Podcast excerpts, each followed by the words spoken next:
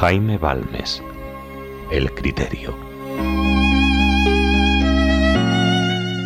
Capítulo vigésimo segundo. Parte vigésimo segunda.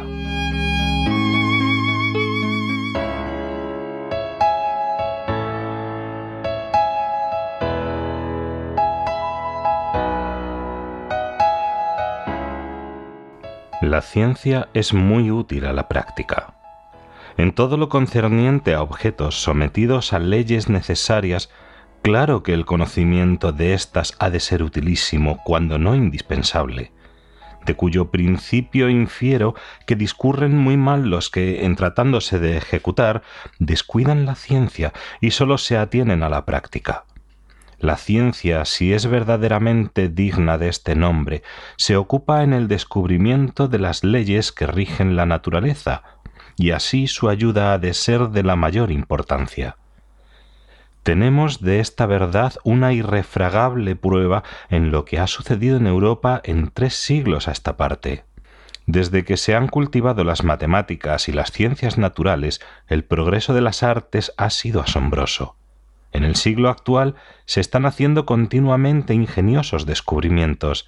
¿Y qué son estos sino otras tantas aplicaciones de la ciencia? La rutina que desdeña a la ciencia muestra con semejante desdén un orgullo necio, hijo de la ignorancia. El hombre se distingue de los brutos animales por la razón con que le ha dotado el autor de la naturaleza, y no querer emplear las luces del entendimiento para la dirección de las operaciones, aun las más sencillas, es mostrarse ingrato a la bondad del Criador. ¿Para qué se nos ha dado esa antorcha sino para aprovecharnos de ella en cuanto sea posible? Y si a ella se deben tan grandes concepciones científicas, ¿por qué no la hemos de consultar para que nos suministre reglas que nos guíen en la práctica? Véase el caso en que se encuentra la España en cuanto a desarrollo material, merced al descuido con que han sido miradas durante largo tiempo las ciencias naturales y exactas, Comparémonos con las naciones que no han caído en este error, y nos será fácil palpar la diferencia.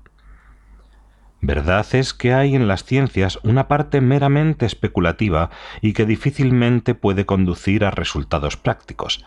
Sin embargo, es preciso no olvidar que aun esta parte, al parecer inútil y como si dijéramos de mero lujo, se liga muchas veces con otras que tienen inmediata relación con las artes por manera que su inutilidad es sólo aparente, pues andando el tiempo se descubren consecuencias en que no se había reparado, la historia de las ciencias naturales y exactas nos ofrece abundantes pruebas de esta verdad. ¿Qué cosa más puramente especulativa y al parecer más estéril que las fracciones continuas?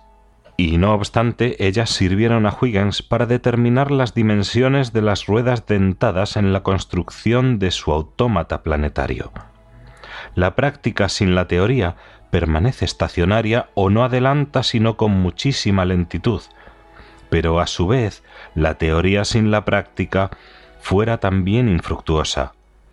La teoría no progresa ni se solidifica sin la observación, y la observación estriba en la práctica.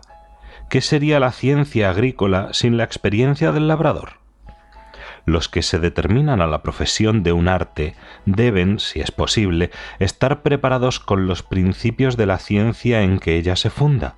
Los carpinteros, albañiles, maquinistas saldrían sin duda más hábiles maestros si poseyesen los elementos de geometría y de mecánica, y los barnizadores, tintoreros y de otros oficios no andarían tan a tientas en sus operaciones si no careciesen de las luces de la química.